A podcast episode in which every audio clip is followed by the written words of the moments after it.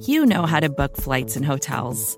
All you're missing is a tool to help you plan that unbelievable travel experience. That's why you need Viator. Book guided tours, excursions, and more in one place. There are over 300,000 travel experiences to choose from, so you can find something for everyone. And Viator offers free cancellation and 24 7 customer support for worry free travel. Download the Viator app now and use code Viator10 for 10% off your first booking in the app. Find travel experiences for you. Do more with Viator. For decades, Milk has been fueling women marathon runners as the OG performance drink. And in the new docu-series Running Sucks, brought to you by Team Milk, Abby Ayres takes us on a journey of self-discovery as she meets several groups of empowered women runners to find out what drives them, what fuels them, and what pushes them to go the distance. And in the process, she learns that she too can be a distance runner. You can watch the series at runningsuckstheseries.com and register for the inaugural Every Woman's Marathon at everywomansmarathon.com.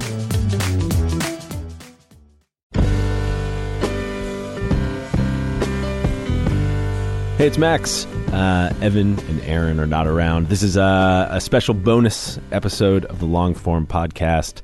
Uh, in addition to uh, working on long form, I also work at a uh, podcast company called Pineapple Street Media. And in February 2017, Pineapple uh, put out this show hosted by uh, the guest of this bonus episode, Dan Taberski show is called um, Missing Richard Simmons, and Dan and I worked quite closely on that show. He has a new show out. It just finished its six episode run. It's called Surviving Y2K. Uh, it's all about the end of the last millennium, and particularly, it's about people uh, who thought perhaps the apocalypse was coming and uh, and did drastic things with their lives. Dan is one of those people. It's important context for you to know for this conversation. He um, came out to his wife right around the millennium, 1999. Uh, so anyway, this one is a uh, sort of inside the family episode. Uh, Dan and I worked together really, really closely, and uh, and yet still there were questions that I had uh, never asked him before. So I did, and uh, and that is what you're going to listen to right now. We'll be back with a uh, regular episode on Wednesday. That episode will be uh, sponsored by Mailchimp. Just like this bonus episode is sponsored by Mailchimp. Just like every episode we have done in 2018 has been sponsored by Mailchimp. We quite literally could not do this show without their support, and uh, I want to thank them. Thanks for everything, Mailchimp. Okay, here's uh, a conversation with Dan Taberski.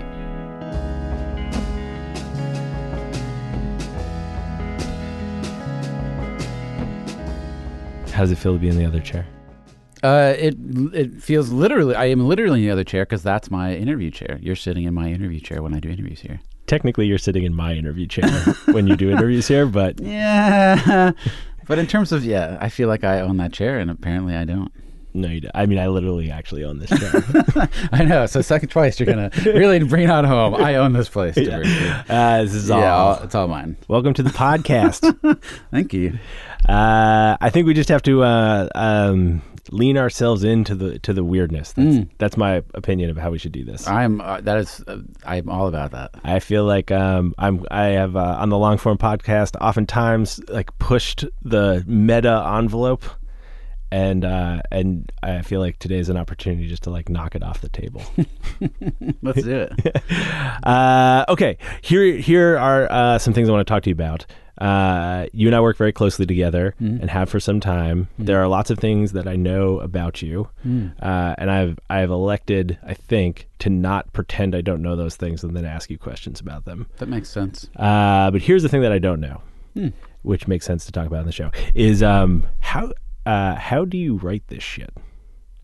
How like process? Yeah, because here's my experience of it: is like we will do an edit, and we'll give you a bunch of notes, and then you go away and come back, and it, and uh, it's done. What happens in the dance space? That's what I'm. The dance space, the dance space is where I struggle. Uh, that's where I do my private struggling. Um, I, it's funny because I, I really like uh, I like edits. I, I like the process where people tell me what they do and don't like about it, and and I I like to think that I'm uh, that I'm super open to criticism and that I want to hear. I really, really, really want to hear what people don't like um, because it's honest. Like if people hear something and something doesn't hit them the right way, like I want to know that. That's that's like great information. But that being said, I don't like you know sometimes we'll have an edit like you know so I'll bring in a cut of an episode and and and and we'll have an edit and somebody will type up all the notes right? They'll type up all the notes like everybody everything that everybody said and like Max said this and then Jenna said this and then Henry said this and then Max said this. I never read that. I literally never read it. Um, and and which is a trick I learned um, and I don't mean that to be disrespectful. It's just a trick I learned in that uh, from television in that people give conflicting notes all the time, and you you can't you can't. Tr- at least for me, it doesn't work for me to try to identify to try to check off the notes that people gave me and address those notes. It's just about taking the vibe in the room and the collective feeling of how everybody wanted this thing to evolve and, and and taking that feeling and running with it. And I end up incorporating a lot of the notes in that way, but I, I definitely don't um, I don't do a checklist of like here's what people want me to change. Do you not. do you feel like you're like an ac- accurate reader of the of the vibes in the room? Uh, I I I I will say this: my experience, at least here, is that when I have read the room wrong, I just come back and I I've done the wrong thing, and they'll tell me again. Uh, and I and I think that's okay too. Uh, but I do I, I do think that I. I get a, a, general sense of when, when people are giving me a note that doesn't quite have meat behind it, or they're giving me a note that has a lot of depth and is coming from a place that they're sort of incorporating a lot of different perspectives and, and sort of giving me a big note that I can actually chew on instead of just like, why don't you try this? Like, like somebody who can give a good note about what I'm doing wrong uh, is just invaluable to me. So when when you get those the the notes and then the notes that you don't read and then like the vibe in the room, what is actually like? How do you write these scripts? I, I like don't know the answer to that. Uh, there's sort of a, a first f- phase of writing it where it's just it's more like structure and the writing is crap and it's not supposed to be good and it's just sort of connecting stuff because for me the structure is like is like it feels like 75% of what i of what i need to do be, because the things I feel like I'm interested in, especially lately, are things that it's not like one character where I get in this guy's mind. It's sort of like things that touch on a lot of different worlds. Like with Y2K, it involves all the things. It's technology and it's the politics of the time and it's conspiracy theories of the time and it's religion and it's my own story. It's it's sort of philosophical feelings of endings and beginnings and, and, and the different sort of emotional things that something like a millennium will bring up for you and and and I want I want to try to get all those things into like a paragraph. And so, but in order to do that, like you have to, you have all those big things moving around, and you just got to squash them up into a into a little ball, and that little ball is the paragraph. That like clarity about what works for you and what doesn't work for you. Where does that like where does that come from? Because missing Richard Simmons, which we'll talk about, that was the first podcast that Yeah. you did, Yeah. and it seemed to me at least like you had very clear ideas about how you wanted to do it, which was surprising because you hadn't done it before. Yeah. So, like, from a process standpoint, like, you've done lots of other things. You're like a producer on The Daily Show and directed documentaries. Like, was there some moment when you realized that, like, the way that you liked to work was to go off and self squash? Um, I think there's a couple of things going on there. Um, first of all, I spent 20 years in television, which is collaborative to the point of pain, uh, and uh, and uh, and sometimes it works wonderfully, but sometimes all the notes come from places that aren't pure and they don't really help, and and so that pri- it always feels like menacing instead of really helpful. Um, also, I, I feel like by the time I got to the point where I was making Missing Richard Simmons, I, I've been doing, I've been working long enough, and I had my career had uh, transitioned enough that I was finally at the place that I 100% chose to be at. And when and I, I think when I finally got there, regardless of how it turned out, I just felt really confident that like here's the story that I feel 100% confident that I can tell and that it feels important and that nobody else is telling this story. Nobody else wants to talk about this thing. And I felt like all that all the time and work I had I had in terms of leaving, sort of changing careers and moving out of television and trying to do film, and then moving out of film and doing pocket. Like I, it all got me to this place where I'm here because I chose this, and and I feel like if I don't do it the way I feel like is the most effective, like what am I doing? How did you uh how did you figure out how to write for audio? Was it different than than TV? Um, it's so hard to explain because it's also the first time I've written for myself. So I think I, I think when I started writing for audio was also when I started writing my in my own voice. Rather than like producing TV. Yeah, so I've written for a lot of I've, I've written jokes for people. I've written, written scripts for a lot of people, um, and uh, and so I know how to do that. And that's a different thing when you're trying to write how somebody else would say something. But but so when I when I came into doing audio, it was more that I was writing for myself, and so I think I just wrote exactly the way I would speak, and and, and I think that has got me probably most of the way there. And so that was the new thing. Instead of like, how do I write without images? It was less that and more. It's like, wow, I get to say exactly what I would say. That's what comes out.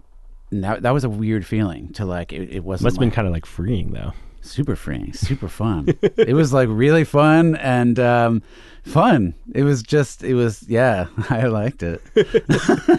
just super like Christmas morning type, like, like it was like super.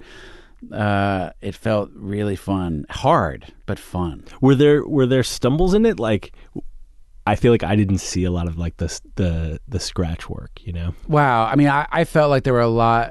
There were a lot of versions of that, and then I got a lot of input that really changed the way I structured things and talked about it. So it's nice you think you didn't see a lot of scratch work, but um, that's great. Uh, you're ignorant. uh, you don't know what's going on. Uh, but what was the question? whether writing for yourself, writing in your own voice, came easily, or I think there was something about uh, you know I was at the Daily Show for five years, and I would write, I would direct and write the field segments, right? And so um, there's something about writing those field segments that uh, that is so stupid, and literally the dumbest joke wins. And I say dumbest in the best way, like like who can think of the most like non sequitur, like what makes you laugh? Um, when I was writing Missing Richard Simmons, or at least finally writing in my own voice, um, to feel confident that like if if you have an instinct and it makes you laugh or makes you feel something, uh, just do it. And then and then I would bring it into the room, and people would tell me what worked and what didn't, and like what's better than that. One of the things that struck me when when, uh, when you started writing Simmons was um, uh, you seem pretty comfortable, like um, going for the going for the joke. Is that bad?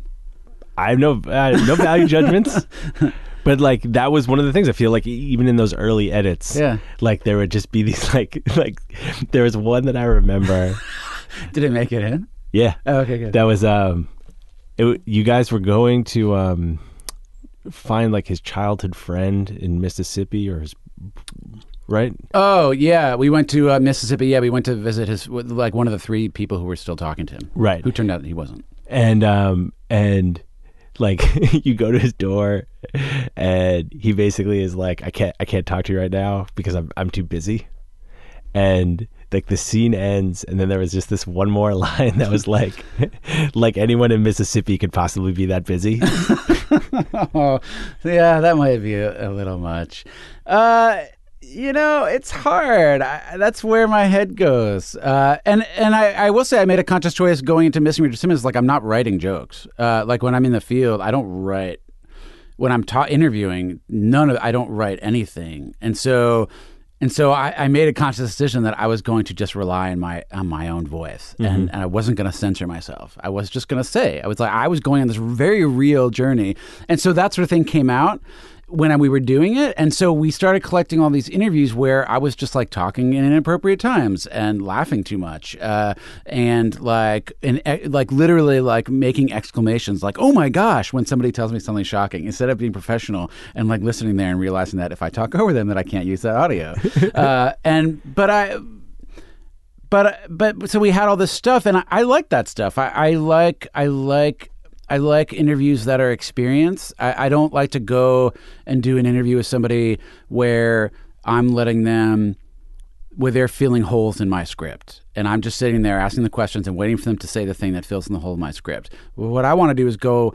They're opening themselves up to me, and, and I want to experience something with them and and give back to the conversation they're having and help them process something too. And and so that means not shutting up sometimes. Uh, and so I made that decision, and so it made sense that in the script we would do the same thing. Just don't say what you're thinking. You jumped ahead there slightly, and I do actually want to talk about the way that you interview people because it also feels uh, different to me. But um, I remember again, like just sitting in those rooms when some of those jokes would be there, and like we'd all laugh, and then there would definitely just be this like moment, Yeah. and I could never tell. It's so funny that I like have not asked you this before, and now I get you in this room and I can ask you. I could never tell whether it made you nervous. Like it made you nervous to put those moments in there, which were funny, but also kind of made you seem like an asshole. On my way out, I'm just going to insult an entire state. But here's what I'll say about that joke: is that I, in the way I heard that, I guess you could play. Do you ever play clips? Yeah, I mean, we can play a clip. Sure. I mean, I hope I got it Let's right. play I the might, clip. I might have gotten it wrong. What happened? He did not slam the door in my face, which makes him my new best friend. Yeah. He was super nice. Um, I think he was making excuses. Um, he basically said that he just got back from Los Angeles and that he was having a busy few days, and um, and that he has to go pick up his nephew from the airport, and all- just all this stuff. And anybody who says they're having like a crazy day in Mississippi just feels a little not true. Okay, that was rude. My comment, not the bleep. The bleep was to protect his privacy he he was making up a story basically. He was saying he was saying I'm too busy. I can't. I have to do all these things when he's retired. Like I just knew it wasn't true. Right. And so I was making a joke out of it, but in fact, it, it, was a useful observation. And mm-hmm. If if as as a documentarian, like I'm observing this person is making up a story because he's uncomfortable talking to me, which is what turned out to be true. He ended up canceling the interview, and so I was giving you information at the same time, but I was also sort of giving it my sort of asshole spin. Yeah, I mean, I, I guess what I was asking, I, I wasn't like, I'm not asking for necessarily like the justification of it, but more like, did it make did it make you nervous to do that? Did it make you nervous to give it your like asshole spin? Um, did it make me nervous? Yeah, a little bit. I mean, I, it's not for everybody, but I know that now. That's a thing I learned from that Yeah, I've learned something. No, I also I I I- I just um it's not for everybody, but it's me. Um and I also know that how far one can go and how I I go like a modicum of that like I'm not I'm not that outrageous. And so I I may say things that are a little off color, but it's authentic and it's real and it makes me laugh. Uh, and and and I think there's a real. Um, I, I think there's a real. Um, it's it's it's not a small thing. It sounds self indulgent, but but creating something that makes is joyful to you, uh, and and makes you laugh. I think people can people feel that when they listen to it, and if they can feel that I'm emotionally connected to the experience, not just because I think the story is important, because I'm feeling stuff all on the way, and like we are experiencing stuff. This is happening, and it just makes me laugh, and it makes me make stupid jokes, and I feel like maybe people can relate to that, and a lot of people can't, but that's okay. and I will also say that I that I, I think I'm pretty good at reading a room, and so that's another reason why edits are really useful. Is that I see people making those faces. What is that emoji where people make the uncomfortable smile? The, like the uh, grimace emoji. Yeah, totally. Well, I, I, I, if you get a couple of those, and I start to I start to gauge whose sense of humor I feel aligned with and whose I don't, uh, and I and, and and who if if somebody reacts really strongly to something, like I I, I I'm pretty good at gauging that in a room, and if I feel like it it, it, it takes people out of the moment, which is not what I want to do, I just want to take them out of it for a second and get back in right quick. If it doesn't do that, then I won't. I, I don't think I would put it in. I don't think. And then, until I find one that really makes me laugh, and I'll do it anyway, because then I still have that memory. Like I can go back and listen to it. You can't. Like I love that. Do you feel like there's a uh, a gap between like regular you and uh, like host you? Well, that's interesting. I mean, I mean, certainly. I mean, the the the, the sort of narration is is is written right, and I, I'm performing that when I when I when I read it. Um, but I'm also not doing like ten thousand takes. Yeah, that's a thing that um, the people who work on your show talk about that you don't know. I think What? most people have to do lots of takes, and, Oh. you, and you do very few. Oh, in a good way, you mean? Yeah, yeah, Oh, okay. Yeah, yeah. a lot of people say you should try harder. yeah, yeah. No, No, no, no. Like, like, uh, it, it that seems to come very naturally to you. Yeah, uh, I get. I, I'm glad. That's great. Uh, but but I think that's part of part of getting there is to try and if you the the easiest way to make it an authentic journey for me. This whole thing, just of like spending a year on Y2K or spending a year on what, what I'm doing now, which is I'm pulling my hair out for, uh, and and spending all this time on, on Richard Simmons, like if it's not an authentic ex- experience for me, like what are we doing? Like it's and, and I get that the the final product that I share with everybody else is important, but but people I, I get to spend all this time processing and thinking about this thing that I was begging people to let me spend time thinking about. And and they're letting me do it. And I get to, I get to go and and and find anybody I want to talk to about this. And like it's so and like I, I just want to impart as much as possible that that that this is happening to me and I want you to hear this happening to me because it's wonderful. It's really wonderful.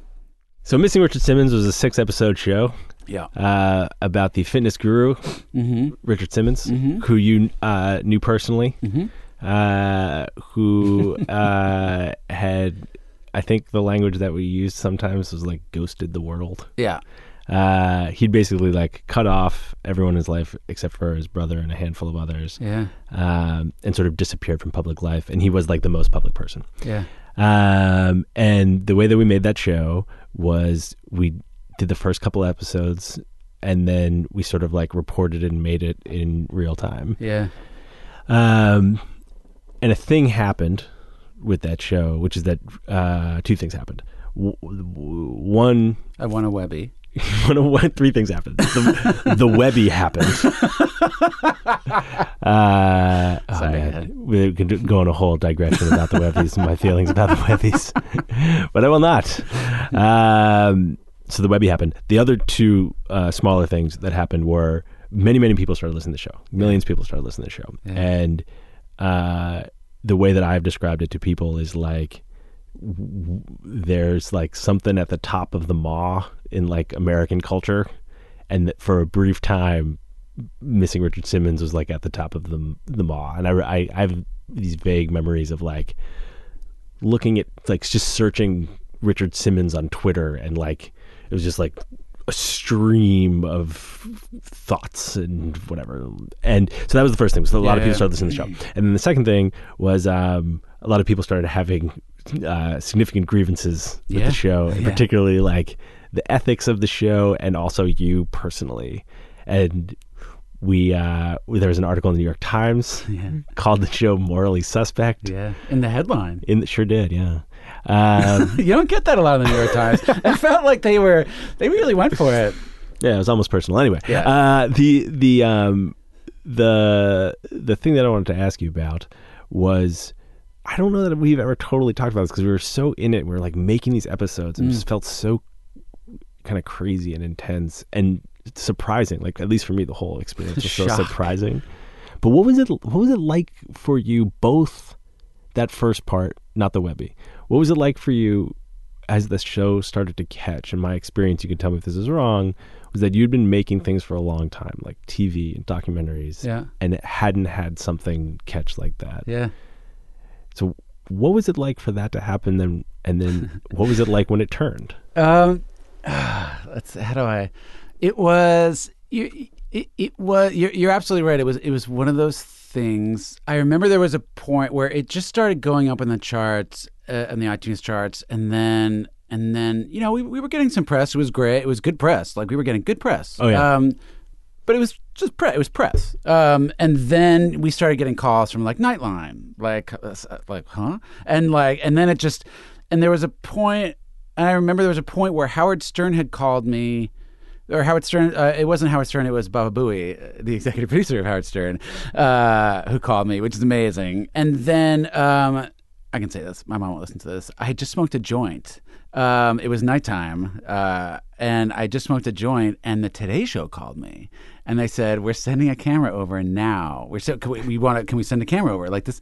And I was like, "You guys can't send a camera over here right now." Do you remember what you did next? Bef- like after you hung up that phone? Yeah. You called me Yeah. and you were like, "All right, man.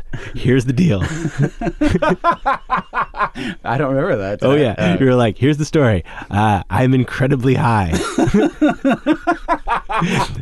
I was just called by by the Today Show. They want to send a car here. I think I have to tell them no. Yeah. Do I tell them no? what do I tell them? Can you tell them no? It was uh, Sounds a little paranoid. it was one of the it was one of the first times I really heard you like unnerved. But yeah. that, but it was, and I, I remember, I remember, I remember looking, I remember looking at my husband, and we were both just so amazed. And I said, "Oh, this is happening. That thing is happening. That thing where it's no longer in your control and it's blowing up. It's happening. You know, like Scott Rudin sent me an email. Like what? Like scary stuff that I don't want anything to do with that. Like it's scary. Uh, it's nice. It's accolades. It's wonderful. But you can. It, it it is more unpleasant than it is pleasant because the lack of control is just the scariest part. You can see the different ways it can go, and you can kind of see out of the corner of your eye the way people are writing about it. Not about me. Like at first, it was just like people writing about it as here's this new podcast. It wasn't like a review of the podcast. It was like here's this new podcast. Now let's go. You know, let's send paparazzi to Richard Simmons' house. Uh, and so now there's paparazzi staked out in front of his house 24 hours a day. And like. I, so and so and then and then like there's like you know like sort of TMZ people are like joking around and making jokes about Richard Simmons and like and and and so I don't want that. I mean the the project was like I am I am in Camp Richard Simmons. Like I fucking love the guy. I think he's really special, and so I can see it becoming that sort of thinner, flatter, more salacious version really quickly out of the corner of my eye, and so that's uncomfortable. And then I uh, I turned off Twitter, and I just I was like, I, and then I started fe- uh, I turned off Twitter, and then I was in Los Angeles, and we were finishing. Henry and I were finishing the final two episodes, uh, and I went. It was really early. It was like five in the morning, and I was staying at the Standard Hotel, and I walked down. I walked down to the coffee shop uh, to get coffee, uh, and I flipped open. I flipped open the newspaper, and there's there's uh, there's an article saying mortally. Su- uh, what was the headline? It was like morally suspect podcast or something like that. Yeah. And it was in the New York motherfucking Times that supposedly was I knew was ripping me. I think I read the first few paragraphs and I never read the rest. And it was like, wow, that's amazing. And I didn't know what to do with it except put it away in a box until we were done. that was what you did. I tried. Uh, I turned off Twitter. I turned off everything. I stopped reading. Uh, I uh, my husband started filtering things, so I was just like, "Could you?" So he started reading everything, uh, and he would tell me if something came out that he thought was like I should know about. Um, and and so I, I sort of pushed all that. I put I pushed the I pushed it as much away as I could, which is a and then I pushed a lot of good stuff away too. So I started getting I, I didn't wasn't getting any positive feedback either, and so I want positive feedback, right? Uh, but there's no filter for that on Twitter. Uh, uh, and Did you so- feel bad? uh, I felt. Uh, I f- here's I felt bad for Henry, in a weird way, uh, because I felt this was driven by my vision of of a story that I felt like needed to be told, and Henry and all you guys came along for that um, in a really big way. But when it happened, I just felt like it was the this was Henry's younger, although he's he's really well established. But I just feel like he's he's a little bit younger, and, and that the first time this was happening, it was it, it was going to feel negative, and I felt bad for that. I, I felt him feeling that. And I, I just as a as somebody I work with and somebody who I really came to like, I mean, we're friends now. Like I, I felt I I was unhappy about that. Um, on a personal level, I was I was unhappy and um, confused, and and also just. But I, I started. It was worse after it was done because it really I was literally focused on finishing, and and so I was sort of incorporating the thought that that conversation was happening out there among the other conversations, but I I, I was more focused on like, well, what does that mean for my approach here? Um, so it, it was a little more. Um, it was a little more just nose to the grindstone. Is part of that time when you're like off by yourself writing. I think that these shows where we spend like an incredible amount Yeah. of time and they're very crafted and we go through like edit after edit after edit, there's some tension potentially between the final product and what exactly you are like trying to accomplish. Yeah. And maybe this is a little bit of a leading question because I my experience of you is that the gap is small. Mm-hmm.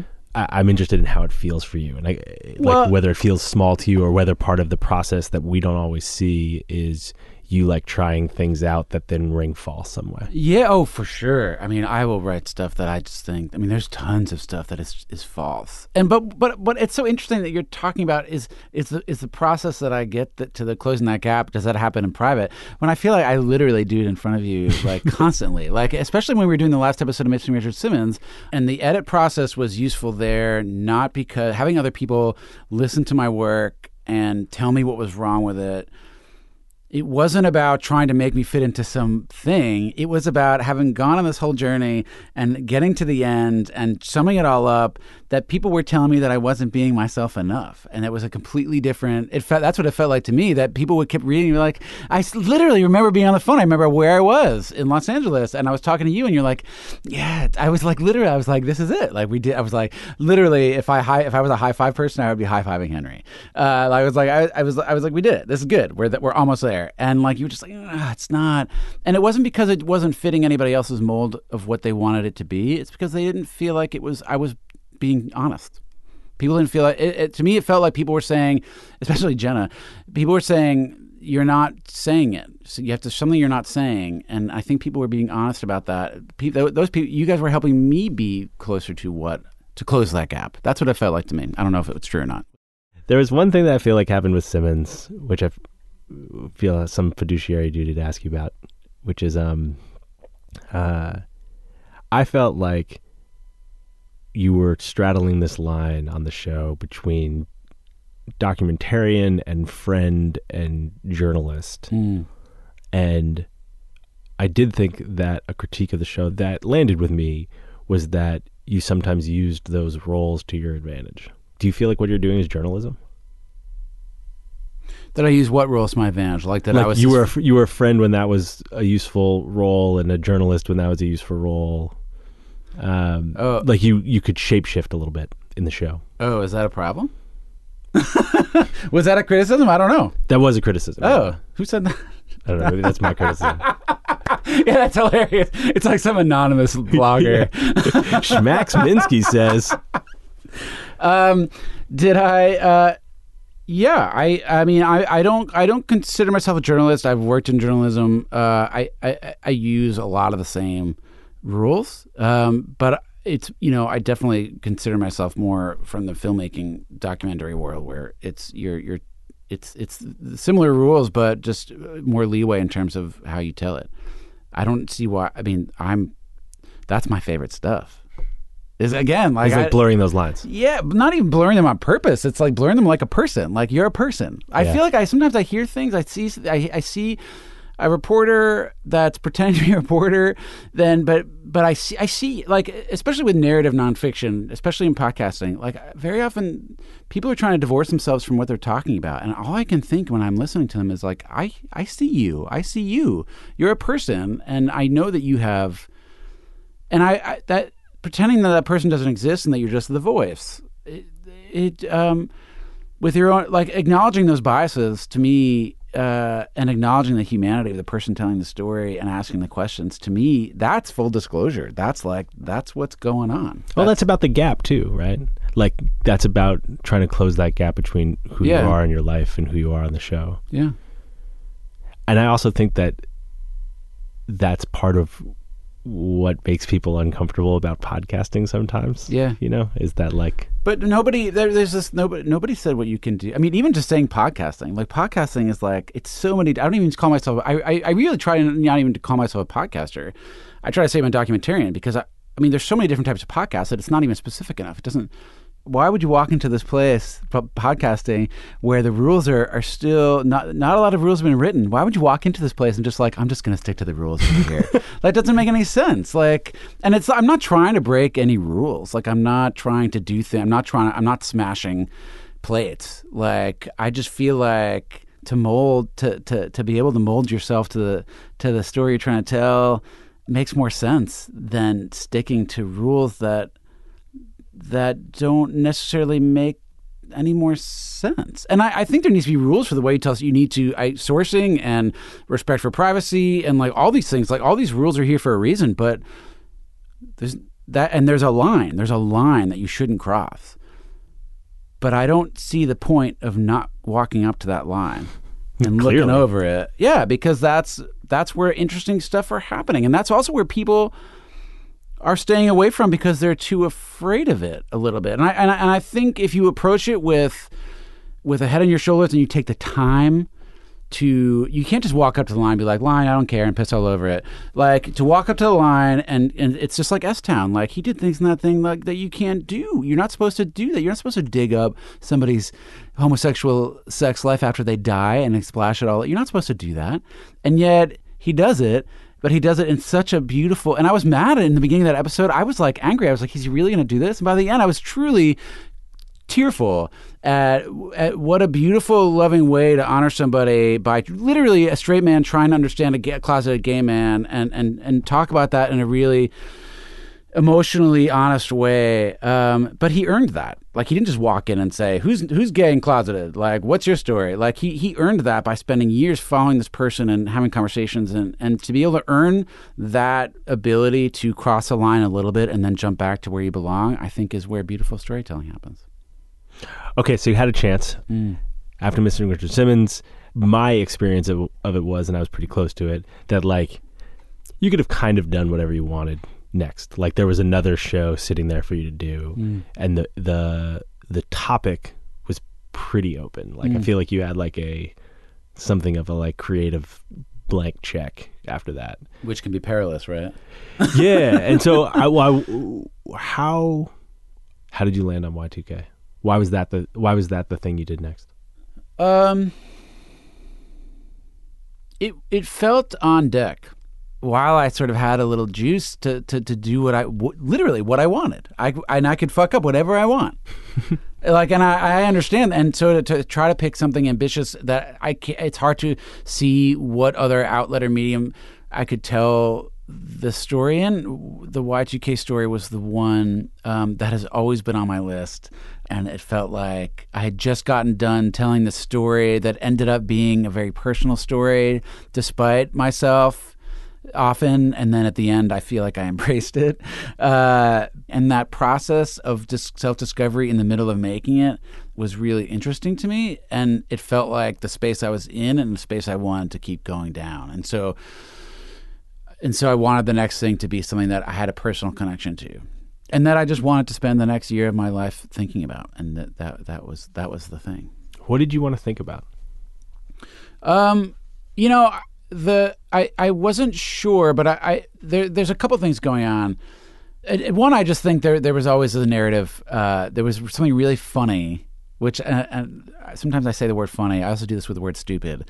Uh, there's uh, that I say it, and I'm not quite using it right, but maybe you can get it in the context. There was something really funny to me about trying to tell a story about something that never happened, uh, and that's what Y2K was. Right? It didn't happen. Like everybody was ramped up for this thing, and the world was going to end on January 1st, the year 2000, and it didn't happen. And I just feel like that's it's hilarious to it's just a funny uh, it's a funny um, challenge because obviously stuff happened. Uh, and i didn't know what that was specifically at the time but we spent $500 billion people poured into israel waiting for the second coming and survivalists were, were, were stocking their, their, their bunkers with hamsters to have endless supply of meat. Like all this these things were happening but they're all laughable now. And I want I thought it would be interesting to go back to that time before it became laughable uh, and see what that experience felt like. And then connected to that, the second thing in that equation is that not only is it a time when something happened, when nothing happened. Anytime talk, people talk about Y2K, oh, nothing happened.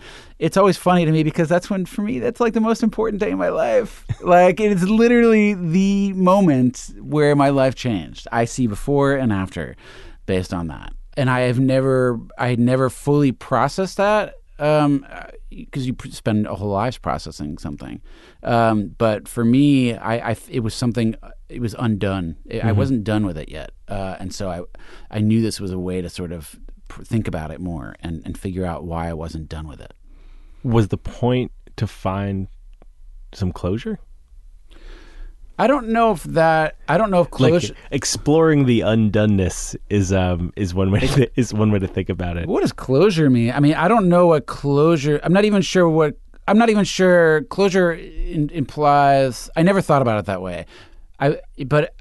And so I, I, guess what I, th- I think the process, not the end. And so I, I felt like wrestling with this thing about my life a little bit more felt like time well spent because there was stuff I hadn't figured out. Mm-hmm. I was, I, you know, this is so lame, but I can talk about this stuff on this show, right? People are going to give me a break. But I'm going to like, it- it's about a moment in my life where, I mean, that I that I was literally still having wake up screaming nightmares about.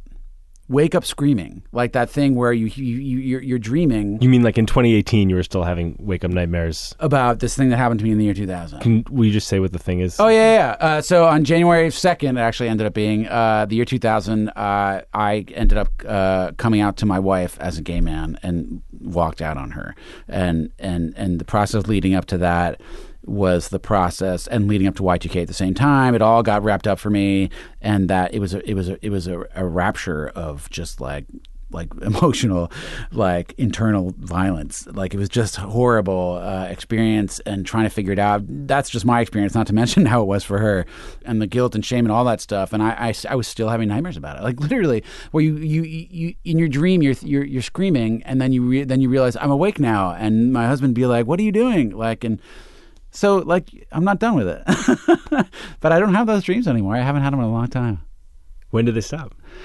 uh, I would say at least six months. I haven't had one like that.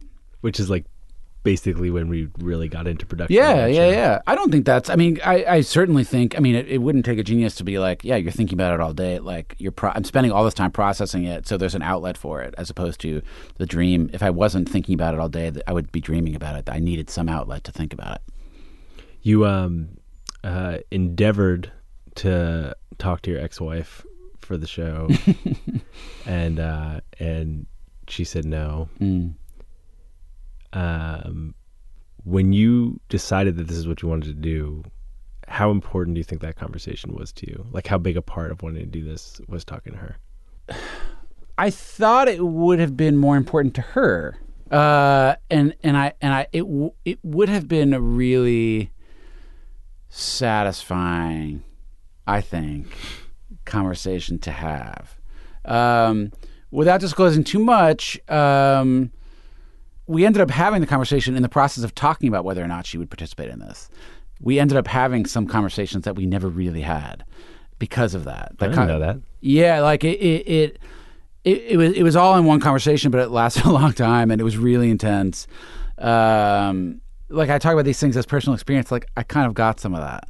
In the end, she decided she didn't want to do it, but for reasons I totally get. Like she's moved on, she's married, she's got kids, she's got a, she's had, she's successful, she's got a whole other life, and like you know, cracking these things open on somebody else's timetable is not. If you're not there, you're not there. Um, and so she's super supportive of it. Like, you know, I talked to her a couple weeks ago about it, and she knew it was coming, and it- it just uh, it just wasn't something that she wanted to be in.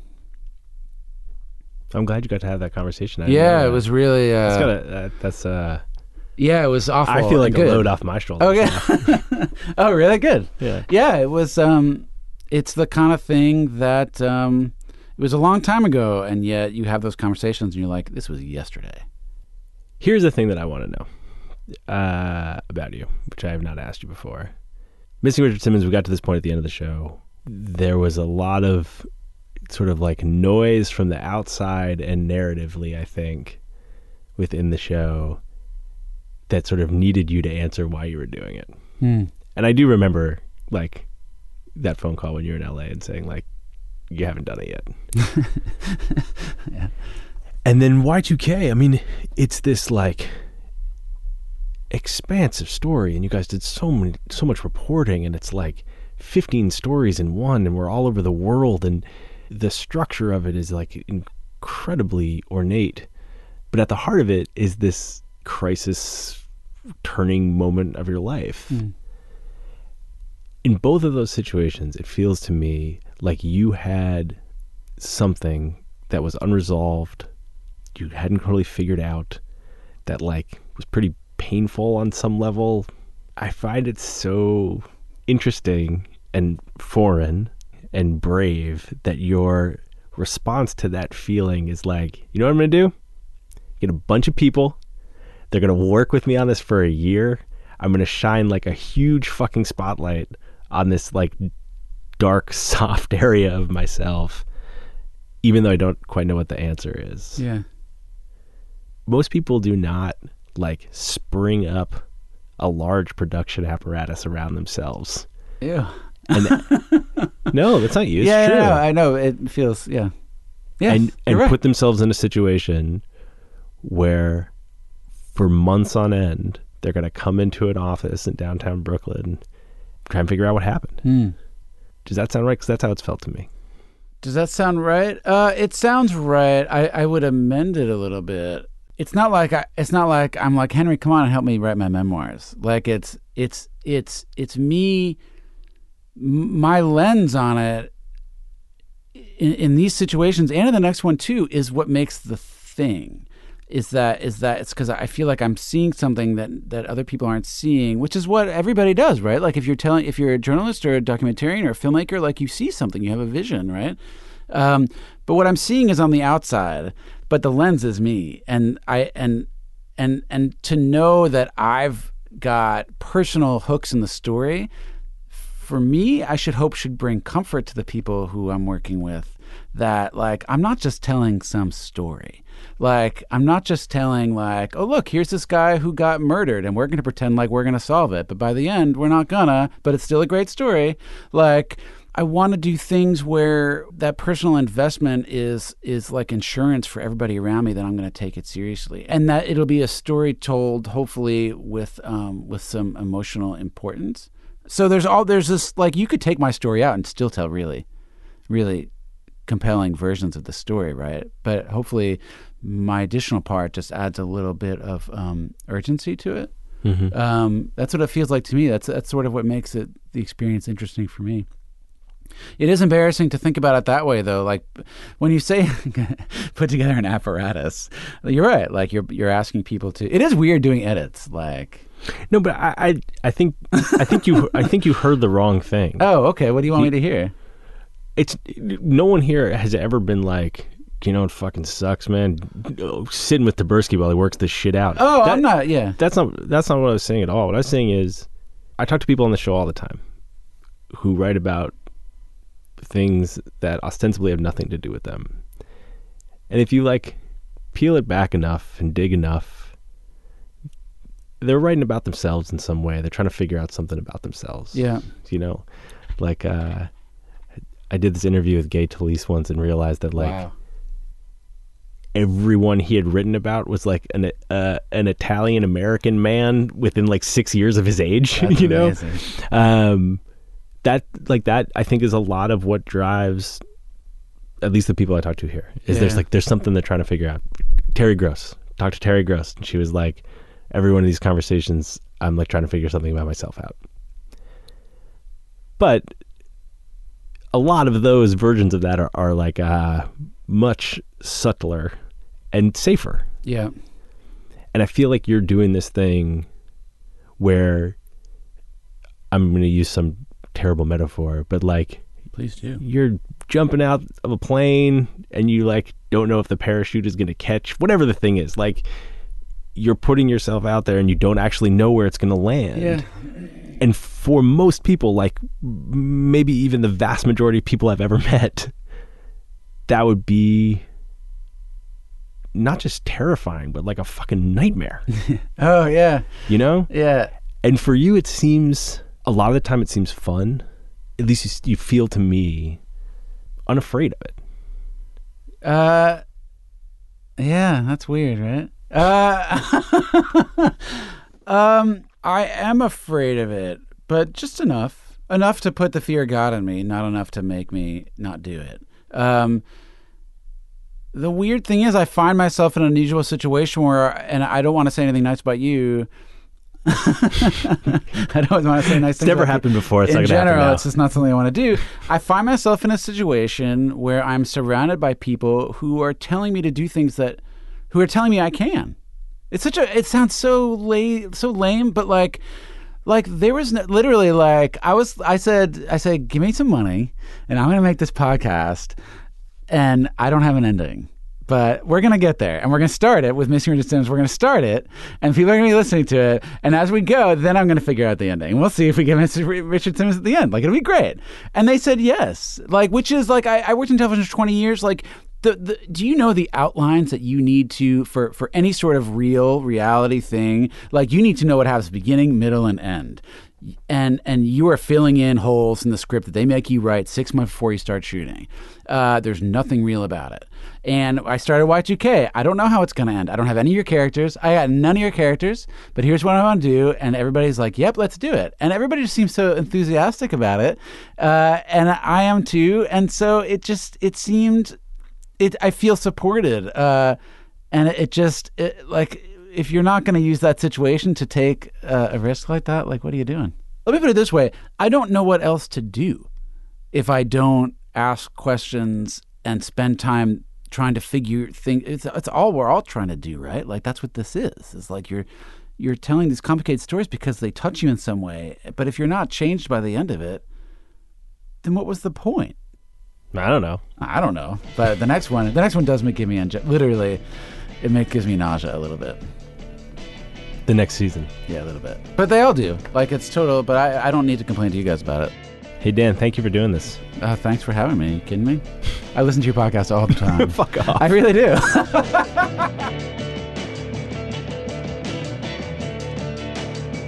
Thanks for listening to Longform. I'm Max Linsky. My co-hosts are Aaron Lammer and Evan Ratliff. This bonus episode was edited by Henry Molofsky. Henry is also the senior producer uh, on Missing Richard Simmons and Surviving Y2K. He led all of the production for both of those shows, and uh, I'm very biased. I have very little perspective, uh, but I am incredibly proud to be associated with both of those projects, even in the uh, slightest way. And they are both a testament to Dan and his writing, uh, and also to Henry. Uh, that show is a partnership, and uh, Henry is incredibly good at what he does. Our editor on Longform is Jenelle Pifer. Our intern is Tyler McCloskey. Our sponsors are MailChimp and Pit Writers. Thanks very much to them for making the show possible. We'll be back on Wednesday with one more uh, regular episode for 2018. Thank you all for uh, for listening all year. See you then.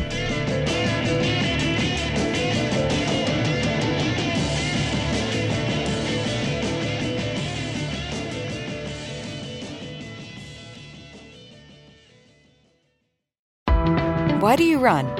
Why does anyone? I always thought that runners loved running, and that's not the case. Most runners hate running, but they choose to do it. In the new docu-series Running Sucks, brought to you by Team Milk, Abby Ayers learns why women runners everywhere are driven to go the distance. It really is about taking my power back and proving myself wrong. Team Milk is about fueling women's performance and helping them along their marathon journeys. You can sign up now for the inaugural Every Woman's Marathon taking place in Savannah, Georgia on November 16th, 2024. Learn more and register at everywomansmarathon.com.